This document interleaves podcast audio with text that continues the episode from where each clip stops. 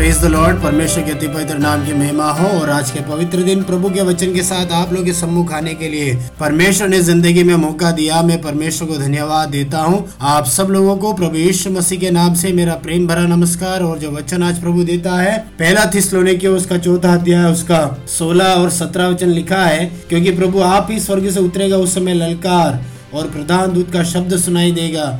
और परमेश्वर की तुरी फूकी जाएगी, और जो मसीह में मरे हैं, वे पहले जी उठेंगे। तब हम जो जीवित और बचे रहेंगे, उनके साथ बादलों पर उठा लिए जाएँगे कि हवा में प्रभु से मिले, और इस रीति से हम सदा प्रभु के साथ रहेंगे। हालेलुया। बहुत ही सुंदर वचन है। अनेकों जगह में इस वचन का इस्तेमाल किया जाता है, लेकिन इस वचन में जो चीज़ समझने का हमारे लिए वो है कि प्रभु यीशु मसीह का आगमन। मेरे प्रिय लोगों, हम आराधना करते हैं, हम स्तुति करते हैं, यीशु मसीह के नाम पर विश्वास करते करते हैं। याद रखना, जिस यीशु मसीह के पीछे हम चलते हैं, वो कि मुर्दा प्रभु नहीं है, वो जीवित परमेश्वर है। और यीशु मसीह को अगर दोबारा आना है, इसका मतलब वो जीवित है। मुर्दा लोग दोबारा नहीं आया करते, केवल जीवित लोग ही आया करते हैं। वैसे ही यीशु मसीह भी जीवित है। इसीलिए जितने भी संसार भर के विश्वासी हैं, प्रभु के पीछे चलते हैं, उनके दिल का नंबर वन आग्रह यह है, प्रभु यीशु मसीह तो जल्दी आ। हाले तो वो जो यीशु मसीह स्वर्गारोहण करके गया, वो यीशु मसीह दोबारा आने वाला है, उसके आगमन की विभिन्न घटनाओं के बारे में लिखा नंबर वन, प्रभु खुद आएगा, प्रभु स्वयं आएगा, प्रभु आप ही स्वर्ग से उतरेगा। उसके लिए कोई विशेष अरेंजमेंट करने की ज़रूरत नहीं है। जिस दिन पिता परमेश्वर आदेश देंगे, प्रभु यीशु मसीह को इस संसार में अपने भक्तों को लेने के लिए जाओ जब बोला जाएगा, प्रभु यीशु मसीह बादलों पर आएगा मुझे और आपको लेने के लिए। दूसरा, उस समय ललकार का शब्द होगा। ललकार का शब्द मतलब जब हम किसी को पुकारते हैं, हम उसको आवाज़ देते हैं। प्रभु अपने भक्तों को इकट्ठा करने के लिए एक आवाज़ ज़रूर देगा। फिर हम देखते हैं, प्रधान दूत का शब्द सुनाई देगा। प्रधान दूत कौन है? परमेश्वर का दूत, स्वर्गदूत, प्रधान सेनापति, जो चाहे आप बोल सकते हैं, वो स्वर्गदूत अपनी आवाज़ को पुकारेगा, वो भी ललकारेगा अपने लोगों की इकट्ठा करने के लिए, वो भी ललकारेगा। फिर परमेश्वर की तुरही फूकी जाएगी और उस समय जो मसीह में मरे, वो पहले जी उठेगी। देखो ईश्वर मसीह आगमन का जो लक्षण है, वो यहीं पे दिखाई देता है। और जब तुरही फूकी जाएगी कि ईश्वर मसीह बादलों पर आ गया है, ये तुरही जब फूक दी जाती है, उस समय सबसे पहली घटना होती है, वो है जो भी मसीह में मरे हुए हैं, वे जी उठेंगे। याद रखना, यहाँ पर लिखा हुआ है, जो भी मसीह में मरे हुए हैं, वे जी उठेंगे। अर्थात जितनों यीशु मसीह पर विश्वास किया है और अपने प्राण देने तक यीशु मसीह के पीछे चले हैं, अपने विश्वास से नहीं मुकरे, यीशु मसीह पे अपने भरोसे से वे पीछे नहीं हटे। ऐसे लोग जिन्होंने प्राण देने तक विश्वास योग्य रहे, अपने विश्वास की रखवाली की और अपने विश्वास में अडिग बने रहे। ऐसे लोग जो प्रभु में मरे हैं, अपने विश्वास में मरे हैं, वे पहले जी उठेंगे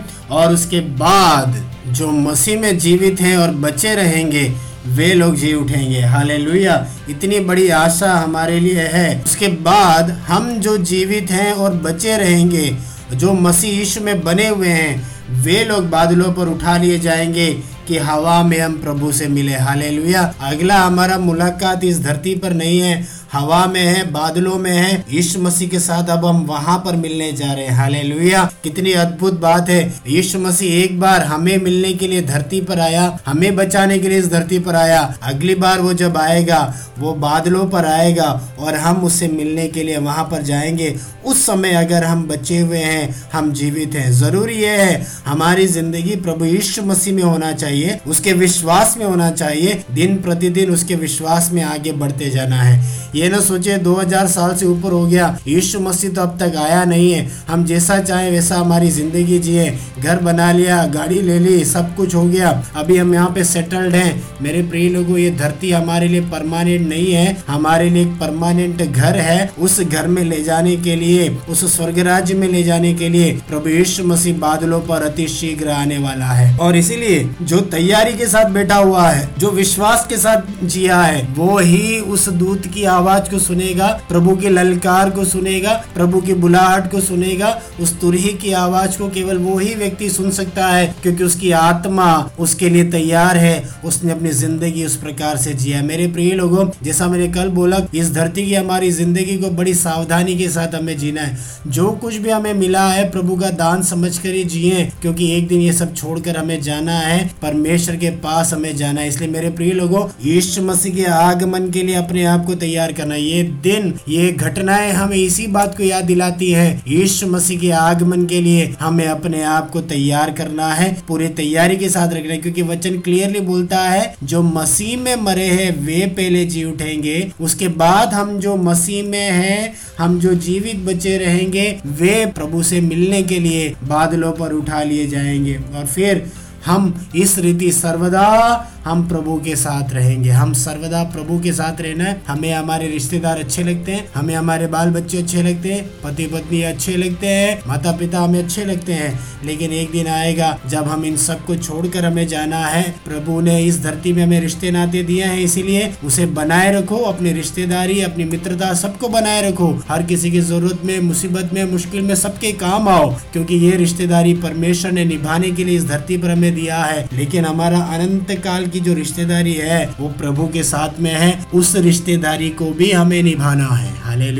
दुनियावी रिश्तेदारी को हम जिस ध्यान से निभाते हैं, वैसे ही परमेश्वर के साथ हमारा जो रिश्ता है, उसे भी बड़े ध्यान से हमें निभाना है, क्योंकि उसके आगमन पर हमें उसके साथ रहना है। अनंत काल में हमें उसके साथ रहना है। वही हमारी आशा है, वही हमारी उम्मीद है। उसके लिए हमें दिन प्रतिदिन अपने आप को तैयार करना है। आमेन मैं आपके लिए प्रार्थना करना चाहूँगा। मेरे प्रिय पिता परमेश्वर, इस संदेश को सुनने वाले, मेरे प्रिय भाइयों, बहनों के लिए, बंधु मित्रों के लिए देश विदेश से सुनने वाले, अजीजों के लिए मैं प्रार्थना करता हूँ, मेरे परमेश्वर। इन दिनों में तेरे आगमन की तैयारी में लगे रहने के लिए तो हमारी सहायता कर।